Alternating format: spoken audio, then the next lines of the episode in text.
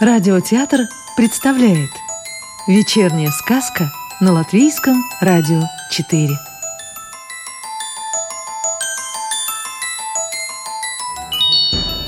Сегодня слушаем сказку Иманта Зедониса в переводе Нины Бать. Сказка Вуттина.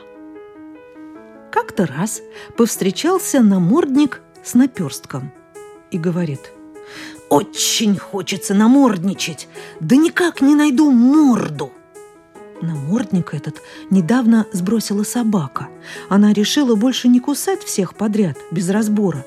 Значит, и намордник ей ни к чему. Тогда безработный намордник попытался навязаться башмаку на нос. Но башмак его спихнул. «Не нужен ты мне и не навязывайся!» Так, никому не нужный, бродил намордник по белу свету. Морду искал. А наперсток совсем наоборот.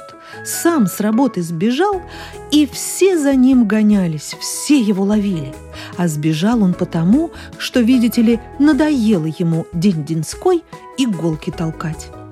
Упрешься игле в затылок и, знай, подпихивай. Скучное занятие, пожаловался наморднику наперсток. Мне бы лучше работать колокольчиком. Колокольчиком? Удивился намордник. А что, разве я не похож? Похож-то похож, да языка у тебя нет. Нет? Так будет. И пошли они дальше вместе. Намордник – морду искать, наперсток – язык. Повстречался им по дороге напиток. Он сидел в кувшине. Намордник тут же спрашивает. «Эй, напиток, у тебя есть морда?» «Нету». «Ну-ну, не прикидывайся. Скажешь, ты совсем не кусачий?»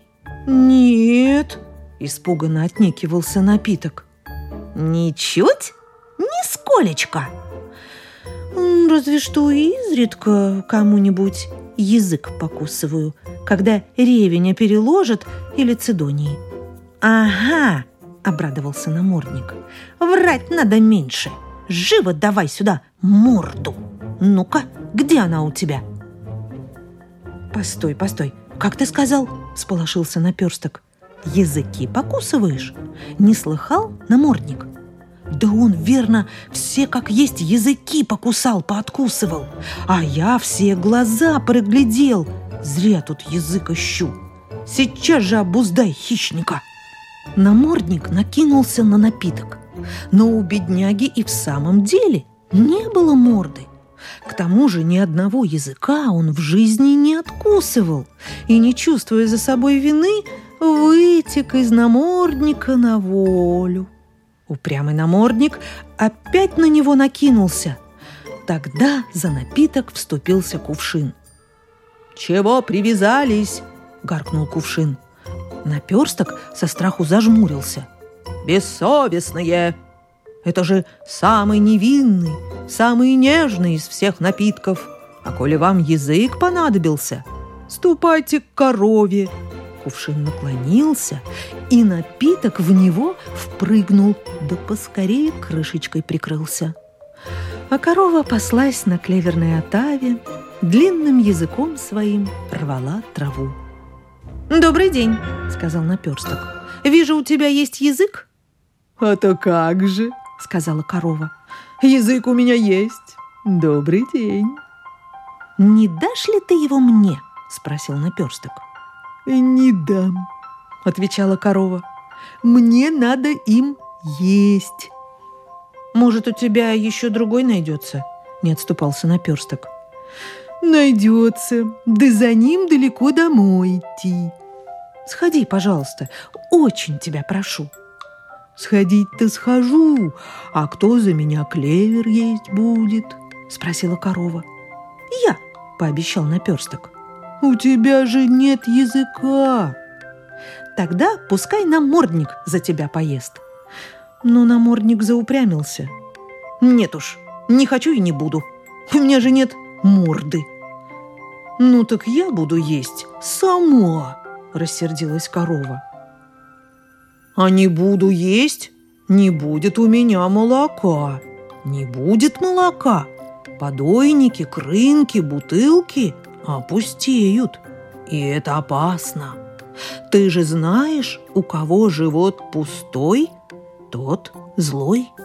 А кто злой, тот опасный. Тогда пускай ведро поест за тебя, придумал наперсток. Ведро и правда оказалось порожним и согласилась попастись вместо коровы. А корова отправилась домой за языком. «Он у меня для травы Тимофеевки», – похвасталась корова, когда воротилась и показала запасной язык. «Тот, что сейчас во рту, для клевера. А дома у меня еще третий остался, про запас. Так что этот могу одолжить». «Такой громадный!» – наперсток обомлел. «Что же ты сразу не сказала?» – пролепетал он растерянно. «Неужели не видишь, какой я маленький?»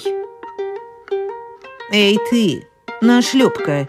Корова рассердилась, теперь не на шутку. «Не видишь, что ли, дурень, какая я большая?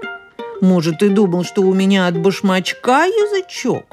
Куда мне этот теперь девать? Опять домой тащить? Так и ходи взад-вперед. А кто пастись будет?»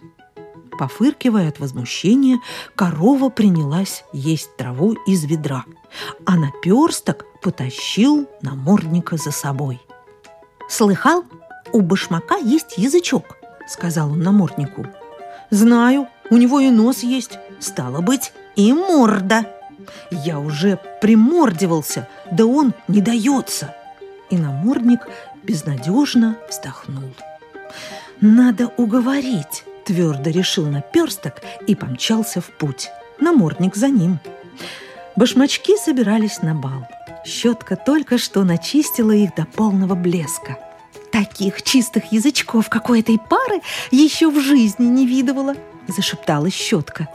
«Поверите ли, с этими язычками никаких хлопот – Каблуки, бока, носки – дело другое. Что правда, то правда. Щетка вздохнула и обдала наперстка густым духом ваксы. Бедняга отпрянул и упал в обморок. О, ужас! Такого запаха он еще никогда не нюхал. Когда наперсток пришел в себя, намордник и щетка уже успели обо всем потолковать и решили, что делать. Наперсток, глупышка, просто-напросто перепутал, сказала щетка. Башмачки – это цветы. По моему щеткиному мнению, далеко не такие душистые, как вакса. Впрочем, наперстку аромат башмачной ваксы не понравится. В конце концов, о вкусах не спорят. А что касается звона, то язычки в башмачках, за которыми я ухаживаю, вовсе не звонят. Что вы! как можно? Такими глупостями они не занимаются. Зато они приотлично болтают. Набегаются за день туда-сюда и все, чего наслушаются, вечером выбалтывают. На перстку права стоит обзавестись таким язычком. От души рекомендую. Ну нет, языком болтать не собираюсь, сказал наперсток. Хочу звонить. И наперсток пошел к цветам-башмачкам. Они росли в саду под окошком. Сине-лиловые башмачки висели на зеленом стебле и легонько покачивались. «Здравствуйте, башмачки! Есть у вас язычки?» «А ты сам не видишь?» И они звонят. «А ты сам не слышишь?» Наперсток послушал, послушал, но так ничего не услышал. «Значит, ты глухой», – промолвил башмачок с верхушки стебля. «Значит, ты слепой!» – подхватил башмачок, что висел пониже. «Значит, нет у тебя цветочного сердца. Ты бессердечный!» – добавил третий. «Нет у тебя сладкого сока. Ты бессочный!» «Нет у тебя яркого цвета. Ты бесцветный, неприметный. Ты железный. Эй, железяка!» Ступай к колоколу на башню и наперсток пошел к колоколу, а колокол дин и дон. Ничего, и дин, Дин-дон. Не мог ему сказать. Колоколу бам-бам некогда. Колокол бум сделан бум для звона. И откуда ты взялся? Бам-бам. Ты палец должен охранять. Я тебе дам, дам. Чего без дела болтаешься? Дам, драм. А мне надо дин-дон звонить и в праздник. Бум-бум. И когда пожар, бам-бам. И часы отбивать, бим-бим. И некогда мне, бум. Я занят. Ступай домой, бери за ум, бум. Без тебя, Марий-то вон как, ох ты, хам, ох ты, драм. Палец уколола, да ты что себе позволяешь, хам-там-там. А теперь вам, конечно, хочется узнать, где остался намордник. Знал бы, сказал. Похоже, он где-то поблизости. Прячется. Из-за угла нет-нет, да поглядывает. Так что, если у вас есть морда... Между прочим, время от времени стоит посмотреться в зеркало. Вчера Янкина мама сказала папе, «Ну что ты на меня опять разлаялся?» Вообще-то соседский Янка иной раз приходит, жалуется – Житья дома не стало, совсем загрызают. Сказку читала Илона Ехимович. Новую волшебную историю услышите завтра.